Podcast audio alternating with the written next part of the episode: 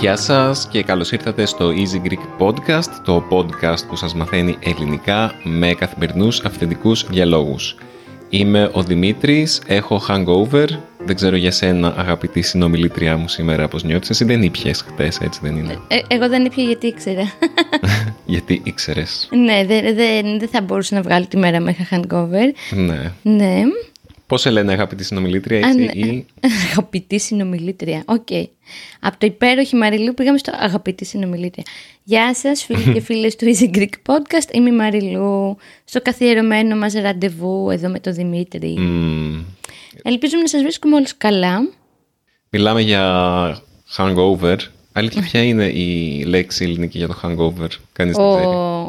Έχω πιει πάρα πολλές μπύρες και δεν νιώθω καλά. δεν ξέρω. Ναι. Ο κύριος Μπαμπινιώτης να μας πει. Τέλος πάντων, ας μην μείνουμε περισσότερο σε αυτό. Ναι, ναι. Χθες είχαμε την γιορτή για τον μικρό Σταύρο, όπου κάναμε μια γιορτή για οικογένεια και οικογενειακούς φίλους, σαν, περισσότερο σαν γλέντι ήτανε. Και ήπιαμε λίγο κρασί παραπάνω, εγώ δηλαδή. Εντάξει, όχι τίποτα φοβερό. Είναι αυτό το μικρό hangover που έχεις που κάνει την επόμενη μέρα λίγο πιο αργή. Και έτσι νιώθω τώρα. Ναι. Και σε συνδυασμό με τον σαββατιάτικο καφέ μου είναι ένα περίεργο μίξ, ένα μείγμα εκρηκτικό μέσα μου. Και σίγουρα είμαι αφιδατωμένος μπορώ να πω. Ωραία, θα περάσω. Θα έχει πολύ γκρινιό Δημήτρης, παιδιά, το απόγευμα, γιατί έχουμε δεύτερη γιορτή για το Σταύρο. Επειδή χθες δεν ήταν οι φίλοι του, μιας και έχει ήδη προλάβει να κάνει φίλους, μόλις 19 μηνών. Οπότε σήμερα έχουμε δεύτερη γιορτή. Έχουμε πάρτι σε ένα πάρκο, σε μια παιδική χαρά. Και ο Δημήτρης θα γκρινιάζει που έχει hangover και είναι αφιδατωμένος. Όχι, εντάξει, εντάξει. Δεν θα... Καλή τύχη σε μένα. δεν θα μιλήσουμε όμως για γιορτές και για πάρτι. Νομίζω έχουμε κάνει ένα Αν και θα- επεισόδιο. Θα έχει ενδιαφέρον βέβαια να μιλήσουμε γιατί επιλέξαμε να κάνουμε το, τις γιορτές του Σταύρου όπως τις κάνουμε και όχι με τον παραδοσιακό τρόπο που είναι μια βάφτιση και μετά ένα τραπέζι για παράδειγμα το οποίο θέλαμε να αποφύγουμε γιατί δεν θα βαφτίσουμε τον Σταύρο παρότι έχει ένα πολύ χριστιανικό όνομα. Μπορούμε λοιπόν να, πούμε, να κάνουμε podcast γι' αυτό και να μας πεις και τη δικιά σου ιστορία της βάφτισης που έχει τρομερό ενδιαφέρον. Ω, Θες να το κάνουμε έτσι και το επεισόδιο που είχαμε ετοιμάσει να το αφήσουμε για την επόμενη φορά. Εγώ δεν έχω κάτι φοβερό να πω για τη βάφτισή μου, αλλά εσύ έχεις πολύ ωραία πράγματα να πεις. Γενικά μπορούμε να πούμε, καταρχήν, αν θες να το πάμε σε αυτό το θέμα, τι συνηθίζεται να κάνουμε στην Ελλάδα όταν έχουμε ένα μωρό. Και πρέπει να του δώσουμε το όνομα. Τι συνηθιζόταν βασικά. Γιατί αυτό αλλάζει. ναι, και τι συνηθίζεται ακόμα. Ναι, μπορούμε να... Ναι, εντάξει, αλλάζει λίγο σιγά σιγά. Δηλαδή, πολλοί φίλοι μας δεν βαφτίζουν τα μωρά. Ε, επίσης, πριν ξεκινήσουμε με αυτό το θέμα, να σας πω ότι ίσως ο ήχος μου να ακούγεται κάπως περίεργος, γιατί ε, η βιβλιοθήκη που είχα πίσω μου στο γραφείο που κάνω το podcast δεν υπάρχει πια εκεί. Υπάρχει ένας τείχος ε, ο οποίος αντανακλά τον ήχο και μπορεί να κάνει λίγη ηχό. Ακόμα δεν μου έχουν φέρει τις βιβλιοθήκες που έχω παραγγείλει, δυστυχώς. Οπότε απλά το λέω, δεν ενδιαφέρει κανέναν, απλά ήθελα να το, να το, Να το μοιραστώ. πω, για να το, ήθελα να το μοιραστώ για να το βγάλω από μέσα μου. Οκ. Λοιπόν, ναι, μ' αρέσει αυτή η ιδέα. Θέλω να μιλήσουμε έτσι για τα τελετουργικά της ονοματοδοσίας ε, στην Ελλάδα και της βάφτισης. Γενικά, ε, παραδοσιακά στην Ελλάδα, όπως σε πολλά άλλα μέρη του κόσμου, η τελετή, όταν ένα παιδί έρχεται στον κόσμο, είναι ε, άμεσα συνυφασμένη με τη θρησκεία του, τη- της κάθε χώρας. Εδώ το να δίνεις ένα όνομα στο παιδί σου μέχρι πρότινος ήταν άμεσα συνυφασμένο με την χριστιανική βάφτιση, δηλαδή έπρεπε να το βαφτίσεις χριστιανικά, με ένα χριστιανικό όνομα, με τον χριστιανικό τρόπο, σε μια κολυμπήθρα λέγεται, μια χρυσή, σαν, σαν ένα τεράστιο ποτήρι είναι, που έχει νερό και λάδι και ο παπάς ε, βάζει το, το παιδί το βουτάει όταν του δίνει το όνομα. Εσύ Μαριλού είσαι νονά σε πολλά παιδιά που βαφτίστηκαν με αυτόν τον τρόπο, έτσι δεν είναι, μπορείς να μας πεις περισσότερα; Κοίτα, εγώ έχω τρία βαφτιστήρια. Τα δύο βαφτίστηκαν έτσι. Το ένα βαφτίστηκε στη θάλασσα, στην Αμοργό. Οπότε εγώ έχω υπάρξει νονά και στις δύο έτσι μ, τελετουργίες και στην εισαγωγικά κανονική και τυπική που συνηθίζεται στην Ελλάδα στη βάφτιση δηλαδή και σε αυτό τον τρόπο που έχουμε ανακαλύψει οι νέοι γονείς που για τους λόγους μας δεν θέλουμε να πάμε στην εκκλησία να βαφτίσουμε το παιδί, θέλουμε έτσι λίγο να αποφασίσει μεγαλώνοντας το τι δρόμο θα ακολουθήσει. Οπότε για μένα και οι δύο έχουν ένα ενδιαφέρον, γιατί η αλήθεια είναι Δημήτρη ότι ως νονά, όταν... καταρχήν εγώ βαριέμαι πάρα πολύ να πηγαίνω σε βαφτίσεις και σε γάμους, πάρα πολύ. Βέβαια μου αρέσει γιατί μετά πηγαίνουμε και τρώμε. Μάλλον βαριόμουν, πια μου αρέσει, γιατί δεν έχω χρόνο να βλέπω την οικογένειά μου, οπότε αυτό είναι μια αφορμή να τους βλέπω σε βαφτίσεις και σε γάμους. οπότε πριν, παλιά, παλιότερα, ε, που βαριόμουν πιο πολύ την οικογένειά μου ε, και βαριόμουν και τις βαφτίσεις, δεν μου άρεσε αυτή η διαδικασία. Όταν όμως Δημήτρη, δεν ξέρω αν το έχω πει ποτέ, έγινα νονά και στο Μιχάλη και στην Αλίκη, μου άρεσε ότι ήμουν σε αυτή τη θέση γιατί έδωσε σημασία στα λόγια που λένε, βέβαια δεν καταλάβαινα τα πάντα, και γενικά έτσι εισπράττεις μια διαφορετική ενέργεια όταν είσαι στο βασικό ρόλο και δεν είσαι απλά θεατής. Νομίζω βέβαια αυτό ισχύει για όλα τα πράγματα στη ζωή. Οπότε, ναι, έχει ένα ενδιαφέρον η βάφτιση. Από την άλλη, εγώ πια που δεν πιστεύω, μου προτείνανε πρόσφατα να γίνω ξανά νονά σε ένα παιδάκι και τους είπα, παιδιά, δεν μπορώ να πω στην εκκλησία και να πω το πιστεύω που είναι πώς να το εξηγήσουμε τώρα, ένα ποίημα που λέμε ότι πιστεύουμε στο Θεό και στο Παντέρα Παντοκράτορα και όλα αυτά. Δεν είναι ποίημα, είναι μια προσευχή. Μια προσευχή, ναι, δεν ξέρω πώς μπορώ να το πω σωστά. Το μαθαίνουμε στην, στο σχολείο, το μαθαίνουμε στο μάθημα ναι. των θρησκευτικών σαν ποίημα. Όταν εγώ πήγαινα στο σχολείο έπρεπε να το μάθουμε απ' έξω, δεν ξέρω, εσύ. Ναι, εννοείται εσύ. Ναι. Και νομίζω το λέμε, είναι η προσευχή που λέμε και στο σχολείο. Όχι ρε, το πατερημόν λέμε στο σχολείο. Τα έχω μπερδέψει. άλλο το, το πιστεύω και άλλο το πατερημόν. Έχεις δίκιο, τα έχω μπερδέψει. Τέλος πάντων, για να μην έτσι μα, μακρηγορώ, σωστά το είπα. Πιστεύω εις έναν Θεό, Πατέρα, Παντοκράτορα, ποιητή ουρανού και γης, ε, μπορώ, να, μπορώ να το πω όλο μου. Θέλεις τόσες φορές που το έχω πει. Α, ναι, το θυμάσαι. Ναι, εννοείται. Έχεις και τα, τα φρεσκαρίσματα από τις βαφτίσεις. Έχουν περάσει Δημήτρη 12 χρόνια από την πρώτη και 8 από την τελευταία. Οπότε, όχι, απλά, απλά το πιστεύω. Εμένα σίγουρα είναι 25 κάπου εκεί χρόνια okay. από την τελευταία. να σου πω, ε, πες μας λίγο για να ακούσουν και οι φίλοι μας οι ακροατές. Τι; Ποιος είναι ο ρόλος ε, του νονού και της νονάς ε, στη βάφτιση; Α, ναι. Στη βάφτιση και, και γενικά... στην Ελλάδα. Και στην, στη, ε, ζωή. στη ζωή. Ναι, γιατί νομίζω ότι είναι διαφορετικό το τι κάνει ένας νονός εδώ και τι, ε, τι περιμένουν οι γονείς από έναν νονό από ότι είναι σε άλλες χώρες και σε άλλες παραδόσεις. Ε, ο Δημήτρης το λέει, δεν ξέρω, ίσως να το έχουμε αναφέρει και σε άλλο podcast, δεν θυμάμαι, προτείναμε να γίνουν νονείς εισαγωγικά ή χωρίς εισαγωγικά τους Σταύρους σε ένα ζευγάρι φίλων μας από την Ολλανδία. Στην αρχή μας είπαν ενθουσιασμένοι ναι, θέλανε να είναι η νονή του Σταύρου και λίγες μέρες μετά λάβαμε ένα mail που τότε έτσι στεναχωρηθήκαμε πολύ αλλά το επεξεργαστήκαμε, το συζητήσαμε και ήμασταν μια χαρά μετά από αυτό και δεν θέλανε να γίνουν νονοί του Σταύρου γιατί λέει στην Ολλανδία υπάρχει η ευθύνη ότι αν κάτι συμβεί στους γονείς, αν, ας πούμε, αν σκοτωθούν σε ένα αυτοκινητιστικό, αναλαμβάνουν εκείνοι να μεγαλώσουν το παιδί. Αυτό δεν το ξέραμε, Μαριλού. Και είναι κάτι το ακόμα δεν, δεν είναι κάτι το οποίο μας είχαν εκφράσει οι ίδιοι, γιατί λέγανε ότι ήταν μεγαλύτερη ε, ευθύνη από ό,τι θέλανε να, να έχουν γενικά αλλά νομίζω ότι αυτό είναι κάτι το οποίο εννοούτανε, ότι για αυτούς εννοείται ότι αυτός είναι ο ρόλος των νονό. αλλά εδώ εγώ δεν το ήξερα ότι ο νονός αναλαμβάνει αυτόν τον ρόλο. Και όμως, ε, ότι συζητώντας λοιπόν με τον νονό του Σταύρου, ο Σταύρος έχει τέσσερις νονούς και νονές, γιατί έχουμε φίλους που μας αγαπάνε και τους αγαπάμε και δεν ξέραμε ποιον να πρωτοδιαλέξουμε. Μας είπαν το ίδιο πράγμα, ότι ξέρετε κάτι, να ξέρετε ότι αν συμβεί κάτι σε εσάς, Εμείς μπορούμε να αναλάβουμε το Σταύρο γιατί αυτός είναι ο ρόλος του νονού και της νονάς και γι' αυτό μας διαλέξατε. Εμείς δεν είχαμε ιδέα. Ε, αυτό είναι κάτι βέβαια το οποίο δεν το σκεφτόμαστε πολύ γιατί δεν θέλουμε φυσικά να μας συμβεί τίποτα. Ο πιο συχνός ρόλος του νονού και της νονά. Είναι τα δώρα. Αλλά, άκου Δημήτρη, εγώ το έχω συνειδητοποιήσει ως νονά, γιατί έχω, όπως είπα πριν, τρία δικά μου βαφτιστήρια και έχω αναλάβει και δύο βαφτιστήρια που είχε η αδελφή μου και δεν ήθελα να τα αφήσω χωρίς νονά, παρόλο που είχαν και άλλο νονός, άλλο νονό, συγγνώμη. Ε, τυπικά περιμένουν δώρα τα παιδιά και εννοείται και πολλά έξοδα και τα Χριστούγεννα και το Πάσχα και όταν ανοίγουν τα σχολεία. Αχ, Θεέ μου. Κάθε πόσο δίνεις δώρα. Θα σου πω και στις γιορτές τους και όταν βρισκόμαστε το καλοκαίρι και τους δίνω και ένα χαρτζηλίκι. Αλλά συνειδητοποίησα, όπως όλοι μας, τελικά δεν έχουμε τόσο ανάγκη τα δώρα. Έχουμε ανάγκη το χρόνο που περνάμε μαζί με τα βαφτιστήρια. Οπότε εγώ πια, OK, okay, τους κάνω δώρα, δεν τους κάνω ακριβά. Παλιότερα έτρεχα και δίνα πάρα πολλά λεφτά, πια δεν έχω και τη δυνατότητα. Αλλά και να την είχα δεν θα το έκανα. Και με ενδιαφέρει να περνώ χρόνο μαζί τους. Δηλαδή, το δώρο μου θα είναι να πάμε σινεμά, για παράδειγμα. Ή να πάμε στη λυρική σκηνή που είχαμε κανονίσει τα Χριστούγεννα. Να βγούμε για ένα παγωτό που τελένονται για τα παγωτά. Και να τους κεράσω εγώ το παγωτό. Οπότε θεωρώ ότι είναι πολύ σημαντικός ο ρόλος του νονού και της νονάς. Ξεχωρίζει από όλους τους υπόλοιπους φίλους και θείους και ξαδέλφια που έχουν οι γονείς σου και πρέπει εμείς που είπαμε το ναι να τον τιμάμε αυτό το ρόλο. Αλλά τελικά, γιατί δεν μας έχεις πει ακόμα, ποιος είναι ο ρόλος του νονού, Γιατί, με ποια κριτήρια επιλέγεις έναν άνθρωπο να γίνει ο νονός του παιδιού σου, Ποιες είναι οι προσδοκίες ε, που έχουμε από τους νονούς, Δηλαδή, από όσο ξέρω. Δεν περνάνε χρόνο, Δημήτρη. Όχι, δεν είναι αυτό. Δεν λέγαμε ότι χριστιανικά, όταν επιλέγεις έναν νονό, originally, ας πούμε, αρχικά ήταν οι νονοί βάζανε τα παιδιά στον σωστό χριστιανικό δρόμο.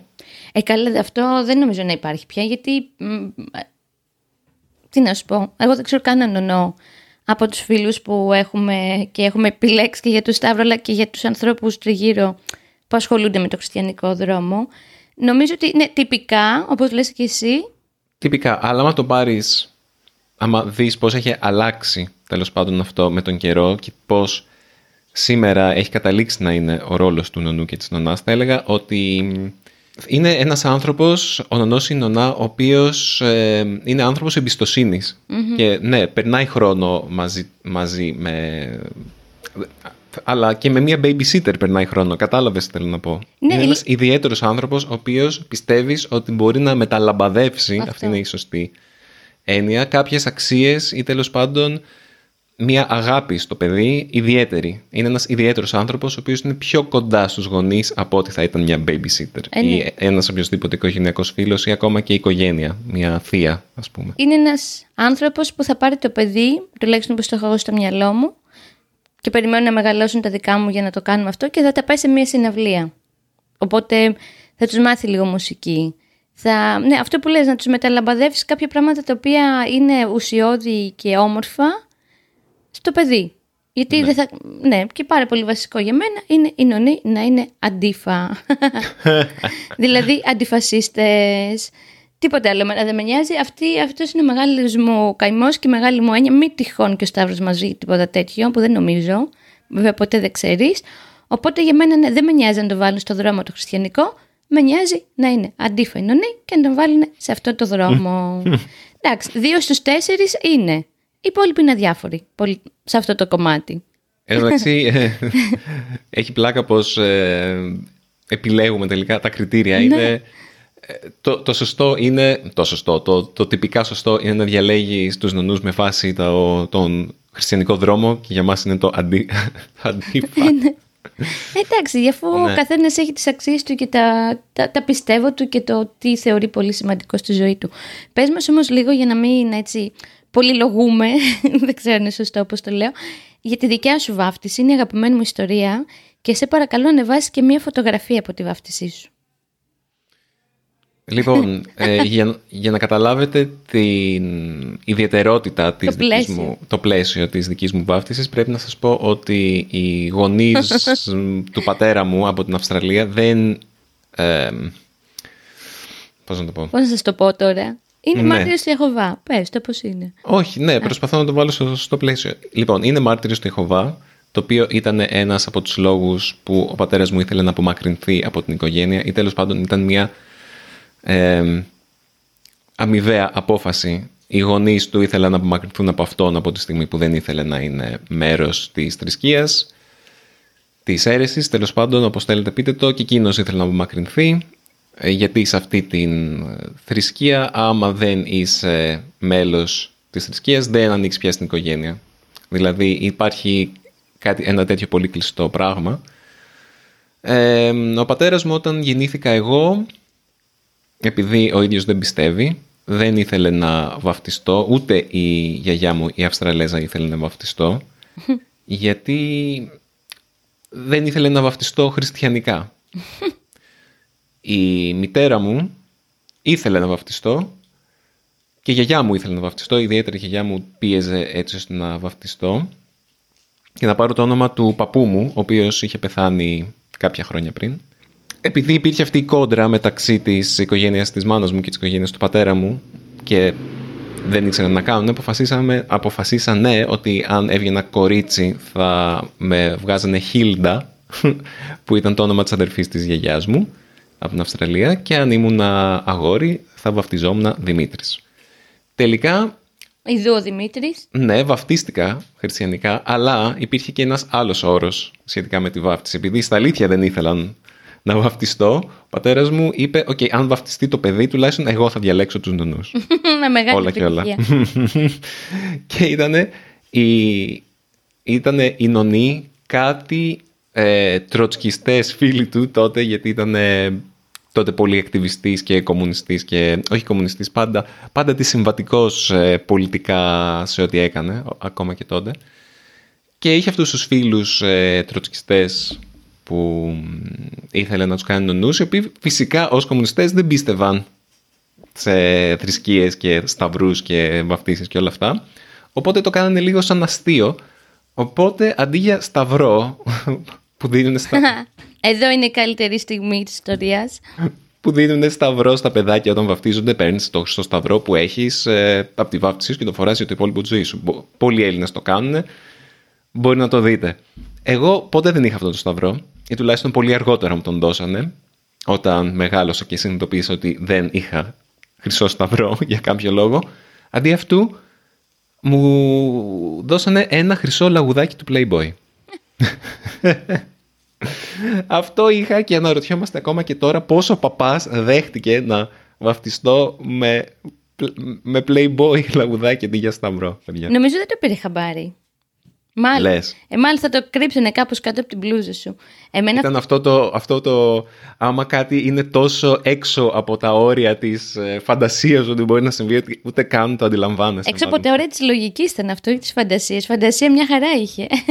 Ναι, από τα όρια, ακόμα και δεν δεν μπορούσε καν να το φανταστεί ότι θα μπορούσε να συμβεί αυτό, οπότε ούτε καν το είδε, κατάλαβες.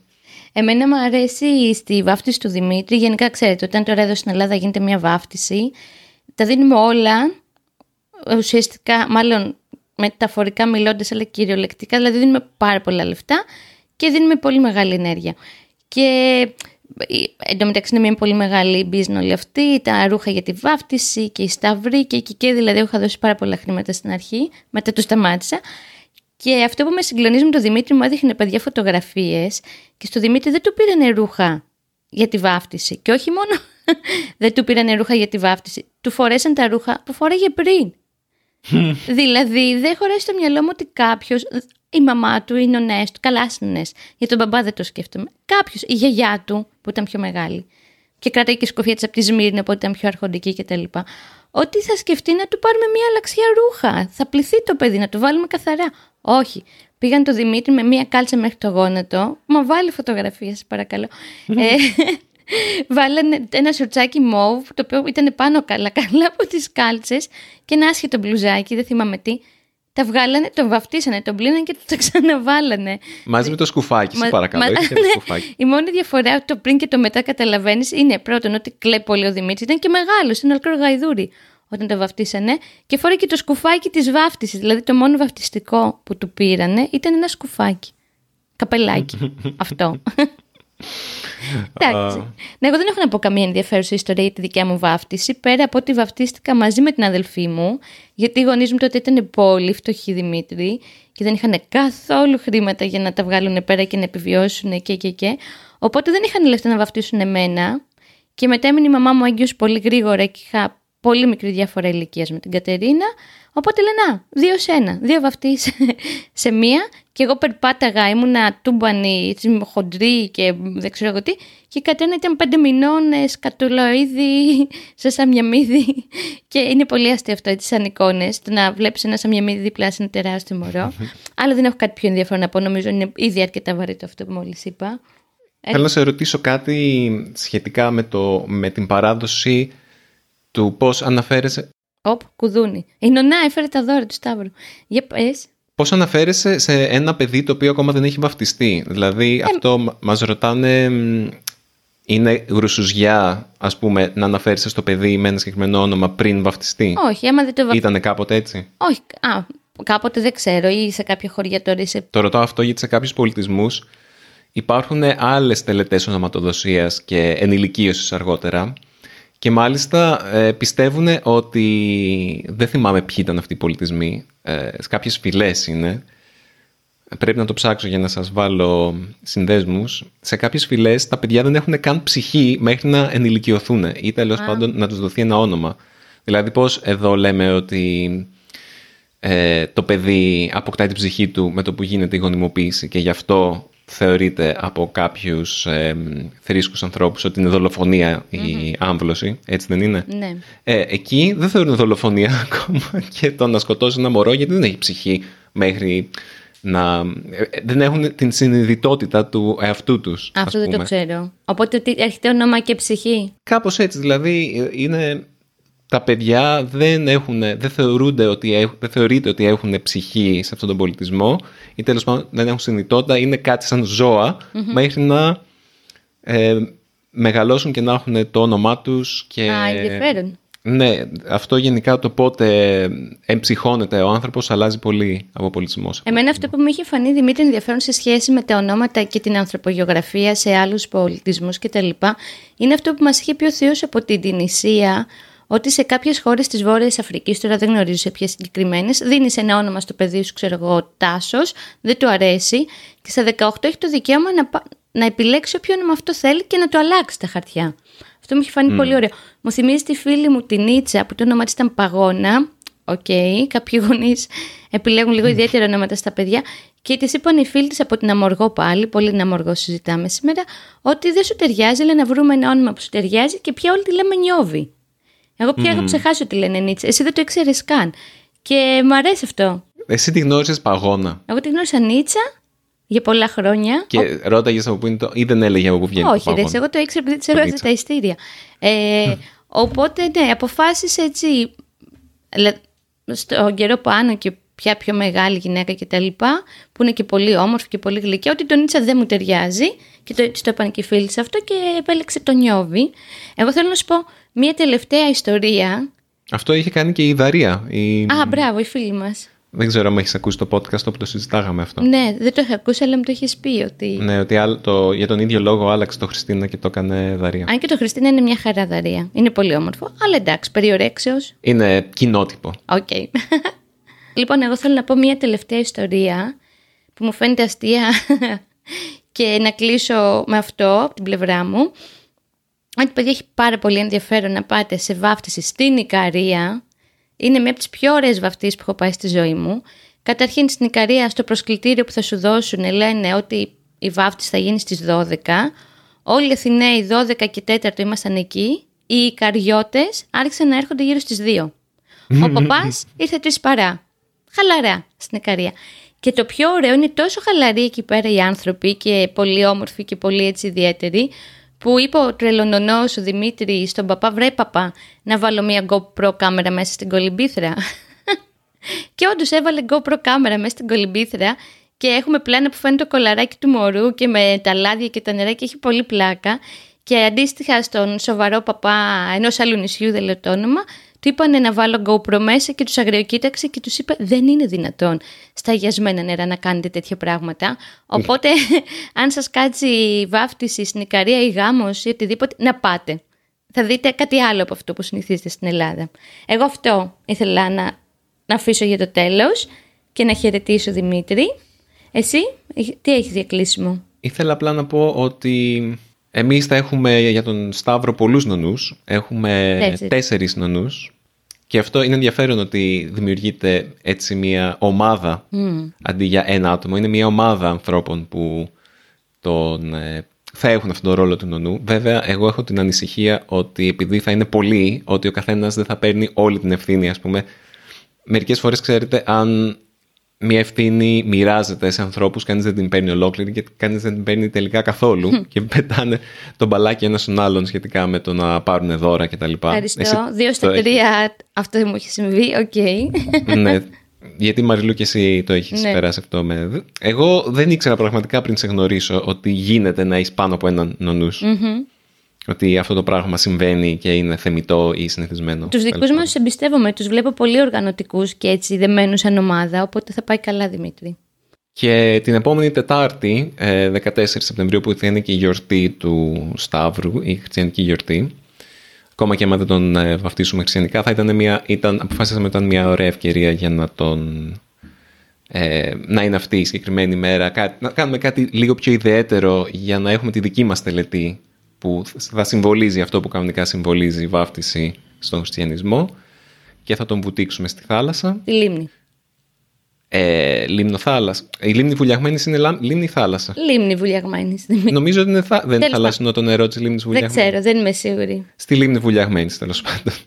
θα κάνουμε εκεί μια ωραία τελετή. Ακόμα βέβαια δεν ξέρω τι θα κάνουμε. Άστο αυτό καλύτερα. Αλλά ναι, αυτό, αυτή είναι η δική μας ε, τελετή για τον Σταύρο και ανυπομονώ. Κι εγώ.